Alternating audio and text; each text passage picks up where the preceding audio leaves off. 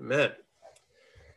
All right, so this is one of my favorite times of the year. Uh, if you have been coming to Encounter for uh, any period of time, maybe about a year or so at least, I think everybody's been around for quite a while anyway. Um, this is a message series that was started years ago and was never intentionally designed to be a perpetuating kind of repeating recurring series but i fell in love with it. I really enjoy it. And the feedback that we've received has been positive that uh, individuals have really enjoyed what we do. And so this series is called heroes and villains. It started off actually years ago just being heroes and then we decided to introduce uh, the other side and villains. And what we mean by that is um, and this is kind of the phrase of that we always start the series with for each of the messages in heroes and villains is that the stories in the bible we believe that they're not just stories.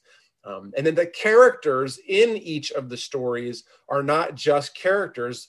The bible was written so that we would be able to see ourselves as humanity in those stories. What is God saying to us about Him? What is God saying to us about humanity and how we relate to each other and how we relate to God? And so, the stories that we read, the people that we see in Scripture, we can see ourselves in them. This is why we love stories so much. This is why we love reading books and watching movies because we can identify with the emotions and the choices and the actions that people make. And then it causes us to think. That's why I love science fiction so much because it asks questions about humanity, about morality um, on a great scheme, like a grand theme and grand scheme. And it and I can see myself in it, and it helps me to think about how I would react.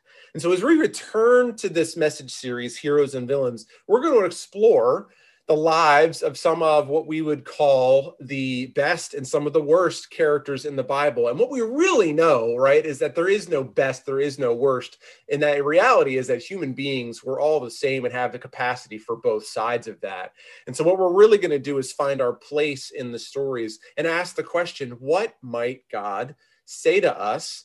through them what might god say to us through them and so this this week we're going to begin with uh, thomas uh, who is famously called Doubting Thomas. Uh, we're going to start this series with the villain this time around, although albeit with a little bit of a twist. Usually we start with a hero, but uh, just for uh, timing and sort of the way that we wanted to structure this series, we're actually going to start with the hero or with the villain this time. Next week we'll be exploring the story of Abel from the story of Cain and Abel in Genesis.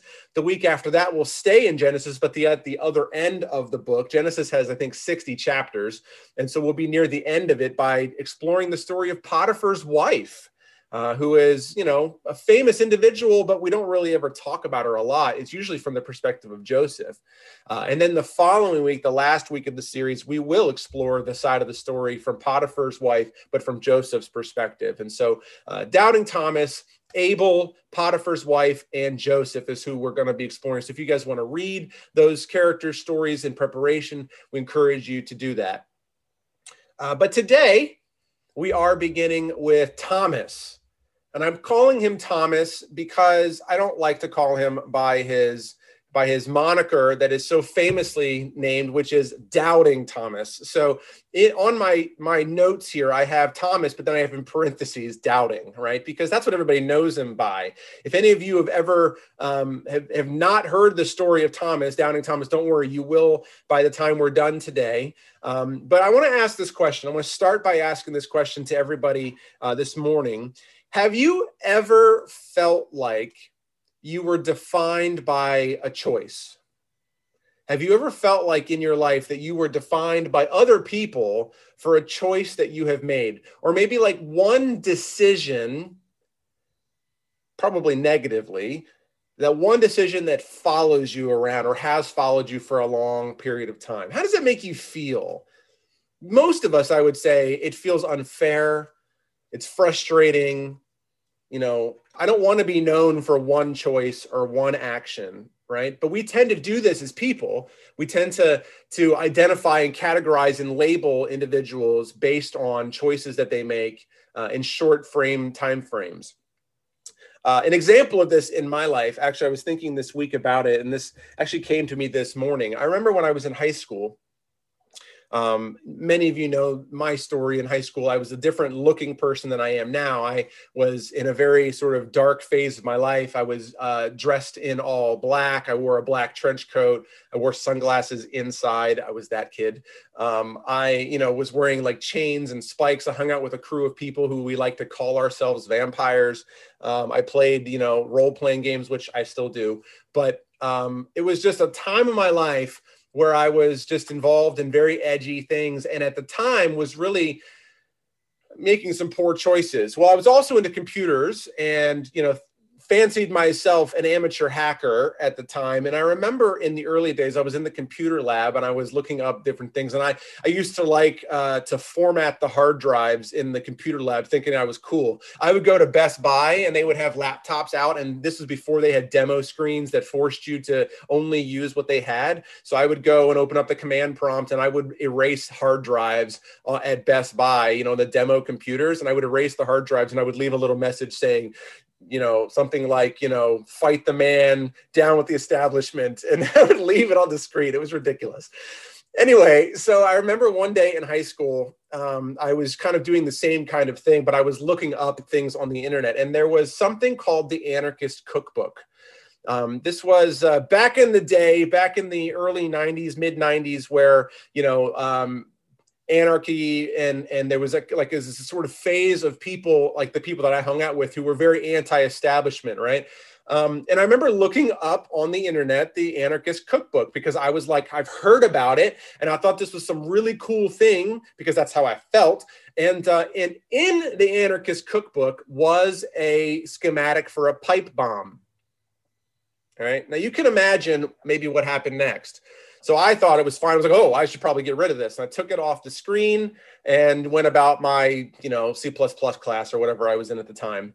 Um, and then it was like later that week, I got called into the principal's office and my parents, you know, were called in and I was about to be expelled because I was looking up bomb schematics on the on the internet in a public school, right?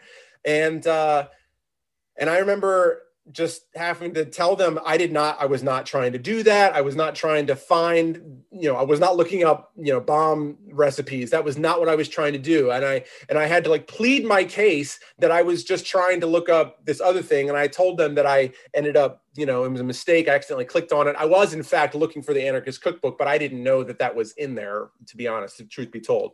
Um, anyway, long story short, uh, I didn't get expelled, thank God, um, but I was given a warning. I don't think I was suspended or whatever. They, they believed me that I didn't mean to do it. But that decision that I made in that moment uh, followed me really through the next four years of high school. I always had the teachers and the principals looking over my shoulder. Uh, even when I found Jesus and my life changed, and even my my de- my my clothing changed. And this is not to say that just because you wear black, you know, or or dress like that, that you're not a good person. That's not what I'm saying. But I am saying that that for me, my life began to change as I found Christ and and he began to change my life and I began to change even in my outward demeanor and the way that I acted but that still didn't change the way that people saw me over time. I was defined by choices that I had made in my early my early high school career and to this day, there are still people who know that that I did that. I mean, namely my family, but that is a decision or a choice that has defined an aspect of my life and period of time in my life. Have you ever felt like you were defined by a choice or one decision that follows you and you feel like it's not fair? Well, today we're going to be talking about Thomas, who is known as Doubting Thomas. For 2,000 years, regular old Thomas, disciple of Jesus, Thomas has been called Doubting Thomas. Doubting Thomas. Why? Why is he called that? Because of one moment, one recorded moment of doubts. And the person who wrote it, Thomas didn't write the book of John that we're about to read today. In John chapter 20, if you guys want to go ahead and begin uh, opening your Bibles or your smartphones to your Bible app and open up the Bible to John chapter 20, Thomas didn't write the book of John. But John thought that Thomas's actions were were enough to be defining that that that and then Christians and everybody since then for the last 2000 years have called Thomas doubting Thomas because of one moment of doubt. But what's going on in John chapter 20? So as we get to, to Thomas's story and why he's been called that. In John chapter 20, it's been two days, two days since Jesus had been crucified, two days since Jesus had been buried.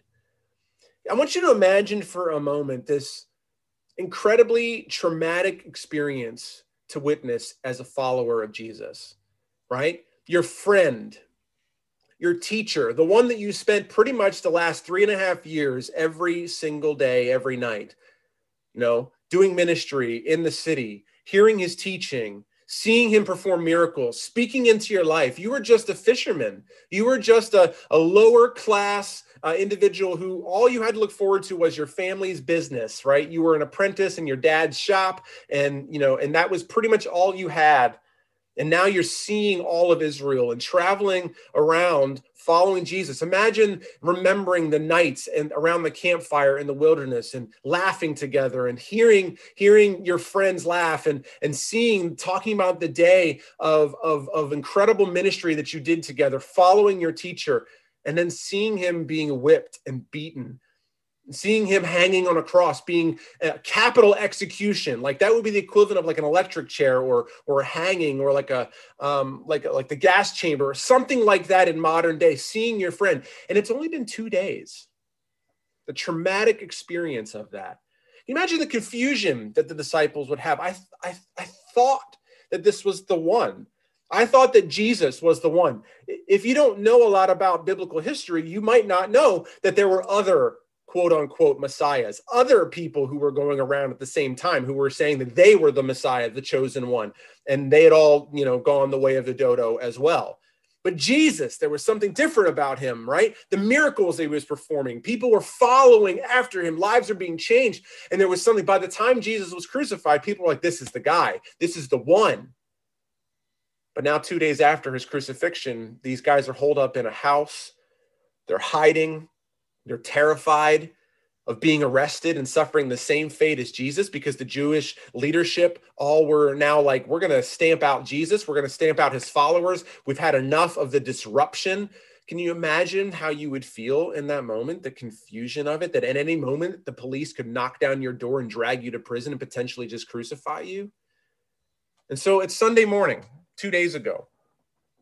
And Mary Magdalene bursts into the room the tension is thick. And she bursts into the room and she's claiming that she had just seen Jesus alive. Imagine that for a second. Like you guys are just kind of like sitting there, maybe having your cup of coffee and you're stressed out. What are we going to do? And all of a sudden, this woman bursts in the door. You know her, but you're not expecting her. Jesus, I just saw Jesus. And you're like, what? You calm down. What are you talking about? I saw him too, but like he's dead. Remember, we put him in the tomb. No, Jesus, he's alive. He was in the garden. He's walking. He's talking to me. Imagine that for a moment, how you would feel. Can you imagine? Like the confusion, even in that, like just the emotion, welling up the hope, but like, what would your first thought be?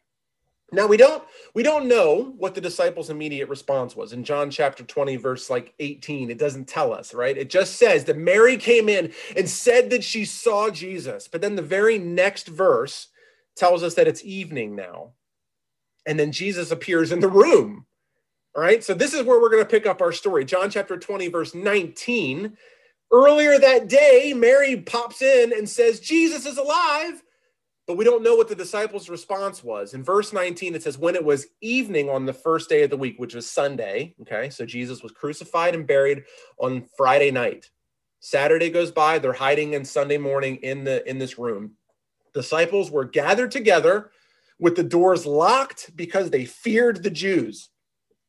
Jesus came, Jesus, the one who was dead, came and stood among them and said, Peace be with you. And having said this, he showed them his hands, showed them his side. And so the disciples rejoiced when they saw Jesus. They rejoiced like it wasn't just the word of someone else now. They, they saw him.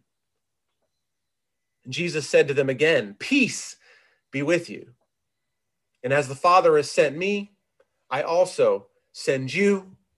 And after saying this, he breathed on them. We had a message series, uh, I think last year, about the breath of God, breathing, like this was a precursor of the Holy Spirit coming on them, and said, Receive the Holy Spirit. If you forgive the sins of any, they are forgiven. And if you retain the sins of any, they are retained.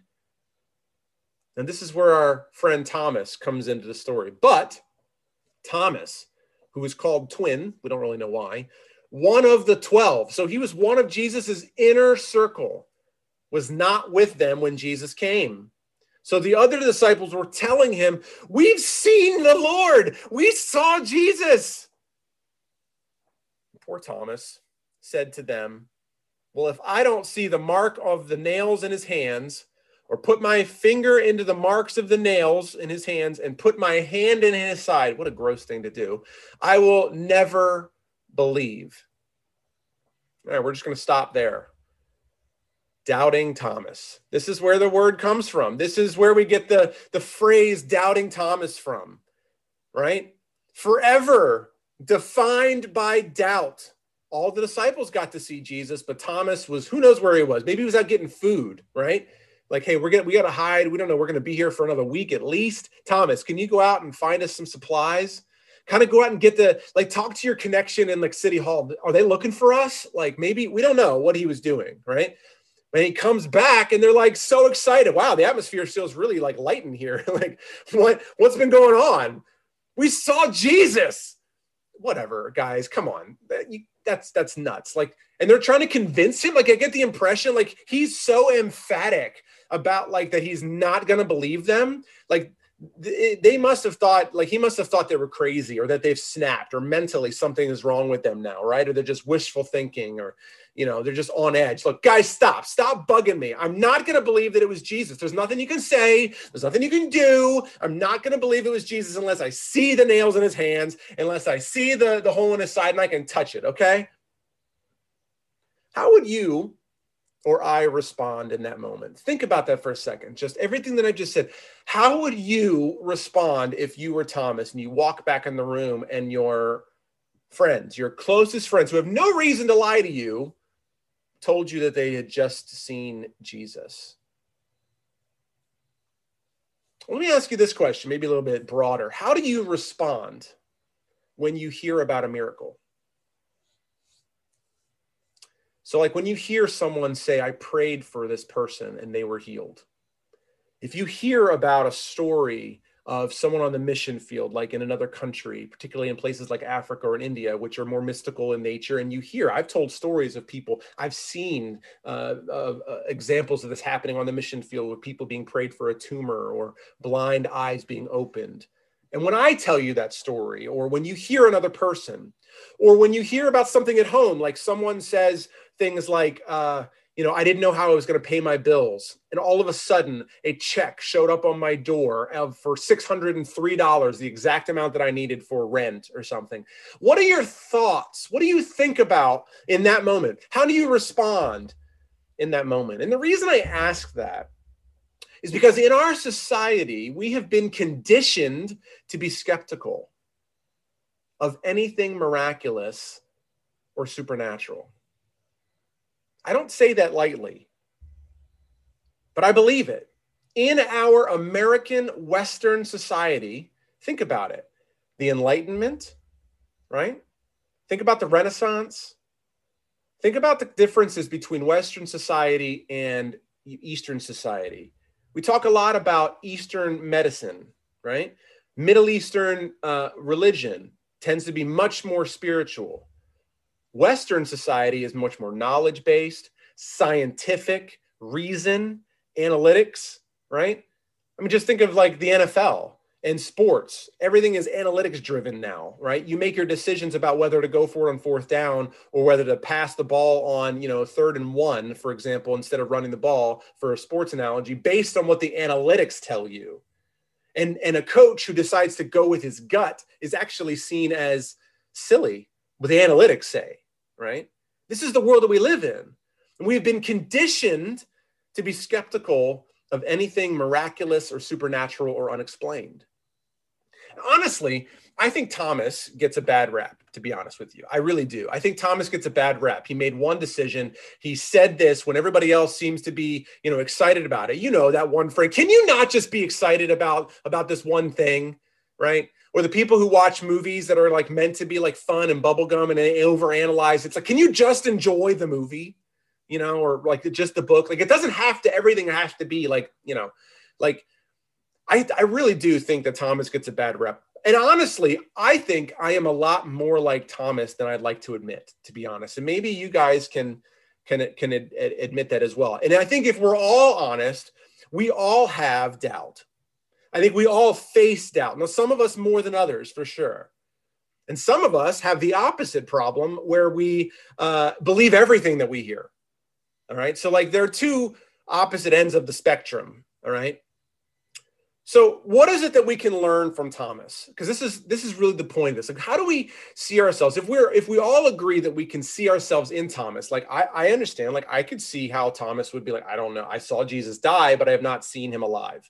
My friends tell me he's alive, but I haven't seen it, and it seems completely impossible right? My friend told told me that they saw someone who was blind and they're not anymore after a friend prayed for them or they prayed for them. Like I get it. I believe them. They don't have a reason to lie to me, but at the same time it's hard for me to believe that. What can we learn from Thomas story? What is the Bible trying to tell us in this story? And this is what I believe this message is about. What this, the point of this story is about, because we're going to follow this story through the next couple of, of sentences as well, verses as well. But this is what I think. Write this down if you're taking notes. I believe that doubt does not have to define us. Doubt does not have to define us. Doubt, in fact, can be beneficial, right? What can doubt do? It can actually cause and encourage us to have critical thinking. And this is an area that I believe that many Christians in modern Christianity and American Christianity do not have is critical thinking. They'll take what a pastor says to them, they don't really read their own Bibles and they just take their pastor's word for it. Or equally, the other end of the spectrum is true. And we talked about this a little bit in our EC gentleman discussion this past time was that, or because we're biblically illiterate and we don't allow scripture to, to, to be the foundation of our value system, society shapes the way that we think. And because we believe that, we don't compare it against the value of our biblical training because we don't have any or we aren't willing to really study it or or to uh, to, to we're, we're not comparing it to scripture then we find ourselves sort of more like culture. And i would say this that doubt does not have to define us. Doubt can be beneficial. It can lead us to critical thinking but it cannot control us as christians. We cannot be controlled by doubt we have to be people of faith. Why? Because we are people born of faith. The entirety of the gospel message is really about faith. It does not condemn doubt. Oftentimes we think that it's preached that way, but if you look at it, it's Jesus always comparing the two as which one is more effective. So doubt can be beneficial, and there is a place for doubt, but we cannot stay there. Doubt cannot define us. And so this week, as I was preparing this message, I looked up a few quotes about doubt and faith, and I found a few that I think are, could be helpful for us. St. Augustine said this Doubt is but another element of faith. Doubt is but another element of faith. I like that. It is appreciative to I appreciate that. It gives me a space to understand that they can work together. Uh, Pierre Abelard said this the beginning of wisdom is found doubting. By doubting, we come to the question, and by seeking, we may come upon the truth. Okay. I like that too. I appreciate that. Doubt causes me to ask questions, and questions, if leads me to seeking, leads me to the truth. And finally, Robert Browning said this You call for faith, I show you doubt to prove that faith exists. The more of doubt, the stronger faith, I say, if faith overcomes doubt. I want to read that again because I think this is really the crux of it here. You call for faith, I show you doubt to prove that faith exists. The more doubt, the stronger faith. I say, if faith overcomes doubt. So they work hand in hand together. We see Thomas here, right? Like having doubt that Jesus is alive. And we see him defined by his doubt by people but not by Jesus. Let's read the rest of the story. How did Jesus respond to Thomas in doubt? How did Jesus respond to Thomas and his doubt? We're going to pick up the story again in John 26, verse 26. Sorry, John 20, verse 26. A week has gone by. Excuse me. A week later, his disciples were indoors again, so nothing much has really changed. And Thomas was now with them. And even though the doors were locked, Jesus came and stood among them and said, Peace be with you. And then he said to Thomas, Hey, put your finger here and look at my hands. Reach out your hand and put it in my side. Don't be faithless, but believe. And Thomas responded to him, My Lord and my God. Like, just put yourself in that moment. The elation that you might feel seeing with your own eyes your Lord and your Savior, and maybe even remembering that Jesus told you he would rise again, but you had forgotten it in your anguish and in your in your fear. And he's here in front of you, my Lord, my God. And Jesus said to him, Because you have seen me, you have believed. Blessed are those who have not seen and yet believe. And you know, in this moment, I often thought when I read this that he was chastising Thomas. But think about the other disciples. They saw Jesus too, right? He's not chastising. I think there's an encouragement that's going on here. So let's look at a few things in here and see how Jesus responds to Thomas and to his doubt. And then we're going to talk about what this says about us and our doubt and our faith. The first thing is in verse 26. Look what Jesus says to them. He He's a greeting of peace. Peace be with you. And he said it twice. The first time he said it, he said it to everybody except Thomas because Thomas wasn't there. So he greeted his disciples with peace. Peace be with you.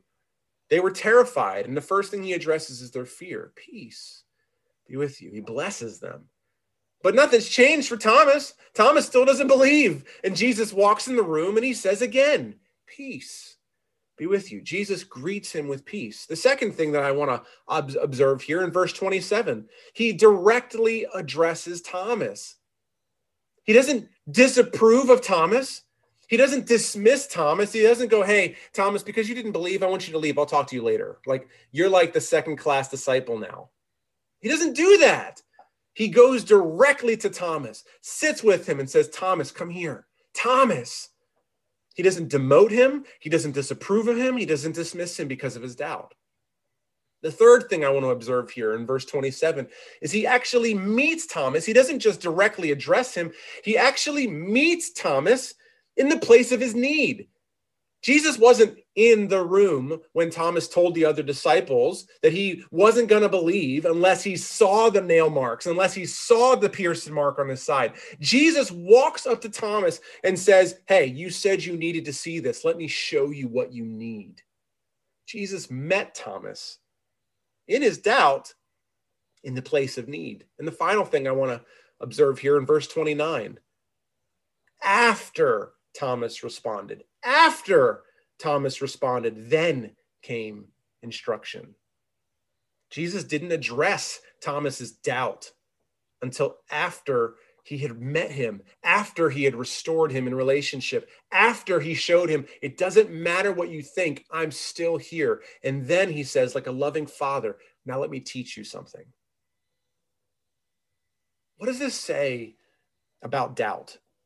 What does this say about faith? What can we learn from Thomas's story and doubting Thomas? Remember, I believe this entire story is about doubt does not define us. Doubt can be beneficial, it can cause us to think.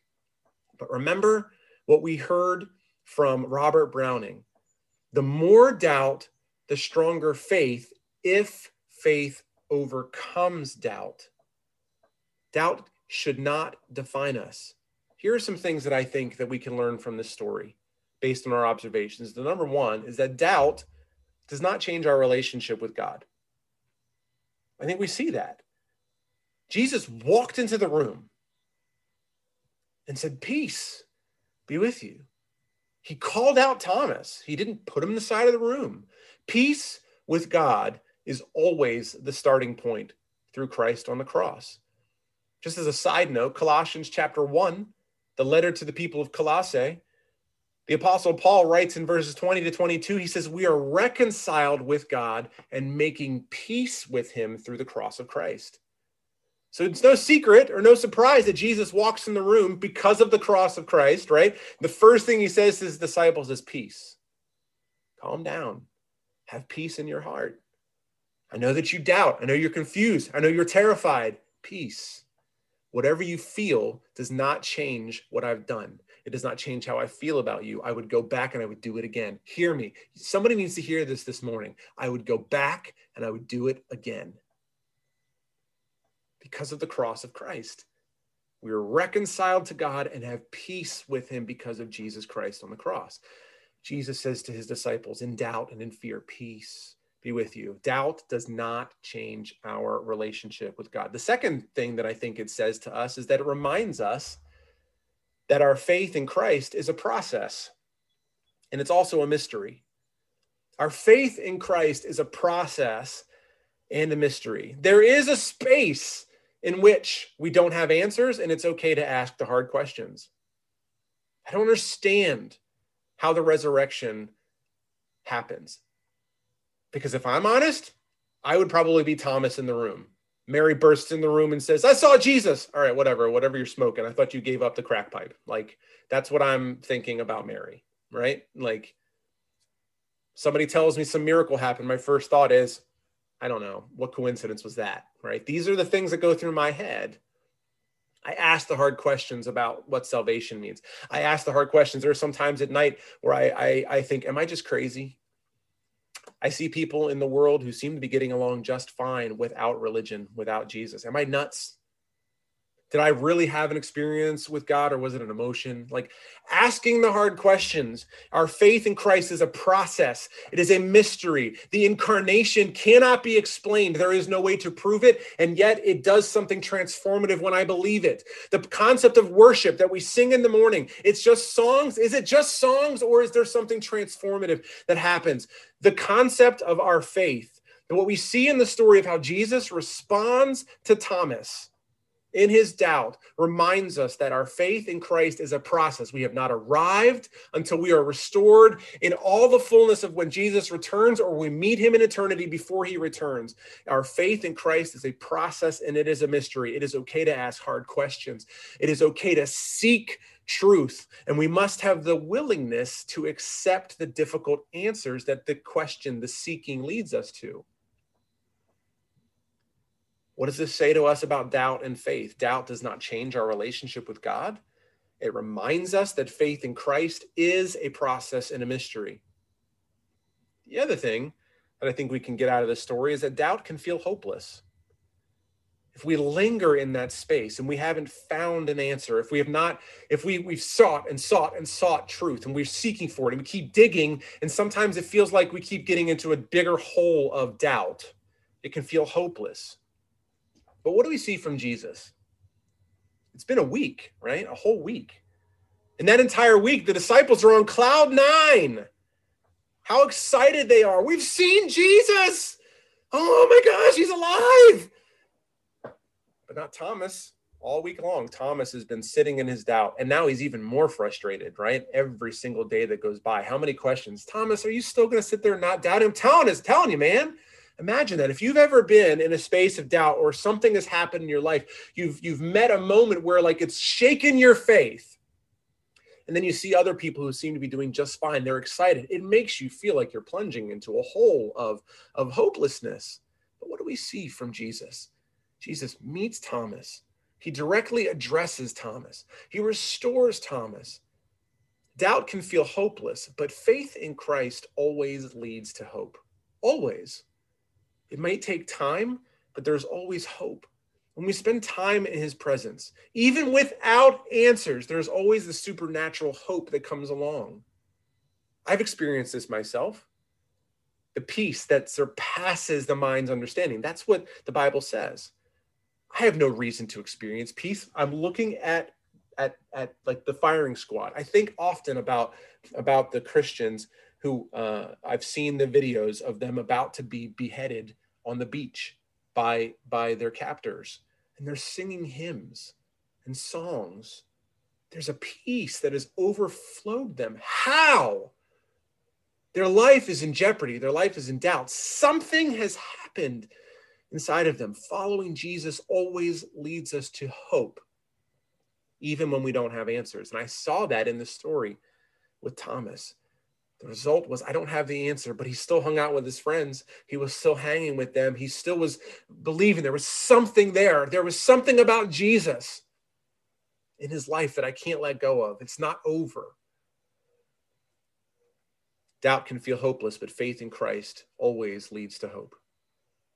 The last thing I think is important for us to pull out of this story that we can see what does this story say to us about doubt and faith is that doubt is understandable, but faith is the goal. Doubt is understandable, but faith is the goal. What did Jesus do? Jesus gave Thomas peace. Jesus addressed Thomas directly while he was still in doubt. Jesus said, "Come here. Let me do what you need. Let me let me give you what you need. Let me bring a friend to you who who can meet you on your level of analytical or, or, or in that space. Let me bring somebody along in your life who maybe has walked the path that you do, who can translate and help you understand and see that there is hope for you." Right? This is what Jesus did with Thomas. Let me let me show you what you need. And only after that space did he then instruct him. Doubt is understandable, but faith is the goal. We see over and over and over again in stories of scripture with Jesus where the disciples were living in fear, and Jesus would say to them, and what appeared to be a chastisement, but what he was doing is he's instructing them. Listen to me, live a life of faith. Don't live in doubt. Don't be a person defined by doubt. Don't allow your, your mind to get in the way. It's understandable. You can ask questions. It's good to dig, it's good to seek for truth, but do not be defined by doubt. Do not allow your life to be a doubting person. Do not allow people to look at you and say you are a doubting Thomas. No, it doesn't matter what they label you as. What matters is who you are on the inside. And if you are a person of doubt, if you are constantly saying, God, I just can't see how you're going to do this. God, I don't think you're going to do this. My life feels impossible. My situation seems impossible. It's one thing to understand that doubt is there and to admit it and to allow it to, to cause you to dig. But if doubt doesn't doesn't push you to seek for truth, if doubt doesn't draw you into the presence of God where you're begging him for answers, where you're where you're like the woman the woman who had the issue of blood, the bleeding for 12 years, she didn't allow her doubt to say, Well, I guess I'm going to sit in that forever. She went and pushed through crowds to find the answer. Jesus is telling Thomas, and I believe he's telling us today through this story, that doubt is understandable, but faith is the goal. We have to keep scratching, keep clawing, keep digging, and keep allowing hope to, to, to allow the, the faith to breathe so that we can believe that against all odds, even when there aren't answers, to keep digging to find the truth and believe in faith that God is who he says he is. Jesus is always pushing us to see through eyes of faith. That's what Jesus was trying to do with his disciples in this moment with Thomas. He's saying, I understand, Thomas. I'm not chastising you. Like, I'm not demoting you. There's a better way. See through eyes of faith. There are so many passages about it, so many verses about it where Jesus is calling us to be people of faith. Choose faith. Ask the questions, but choose faith. There are just some things there are not answers for. And I'm reminded over and over again that our faith is born out of faith. Our, our following of Jesus, our we are born again. And Nicodemus was asking Jesus, how can one be born again? How can I come go back into my mother's womb and be born again? And he's like, You're thinking in your head. The spirit, be born of the spirit through faith in Christ. How do we become Christians? By believing that he is who he says he is, right? To declaring with your mouth that Jesus is Lord and believing faith that Jesus was raised from the dead. Faith. Doubt is understandable, but faith is the goal. What can we learn about doubt and faith? What do we see in the story from Thomas? Doubt does not change our relationship with God. Doubt reminds us that faith in Christ is a process and it is a mystery. Doubt can feel hopeless, but faith in Christ is always leading to hope. And doubt is understandable, but faith is the goal. And so to wrap it all together, Thomas's story shows us that doubt should not be our final destination, but instead should lead us to a search for truth and greater faith. Doubt, doubting Thomas's story, doubting Thomas's story shows us that doubt should not be our final destination, but instead should lead us to a search for truth and greater faith. Would you pray with me? God, I thank you for your son, Jesus. I thank you for your patience with me and with us. I thank you for countless stories of doubt and faith. I thank you that your the word, the scriptures that were written down, that you included stories that we can identify with. Lord, would you meet us in this place right now? Concept of doubt and faith. Some of us struggle with doubt more than others. Some of us believe everything we hear and need a little critical thinking in our lives.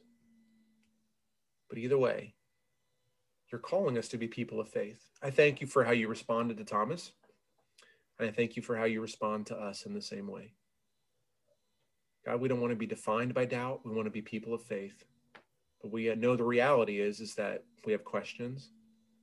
Sometimes there don't seem to be answers. Sometimes the answers are hard to swallow. Would you help us to be people who seek truth and see through eyes of faith? In Jesus' name, amen. Thanks for listening to this week's podcast. If you call Encounter Church home, or if you'd like to partner with us to support the work that God is doing here, you can take advantage of our online giving option. Just go to encountergiving.com. Also, stay up to date with us throughout the week by following us on Facebook, Twitter, and Instagram at EncounterPGH. Thanks for listening, and we'll see you next week.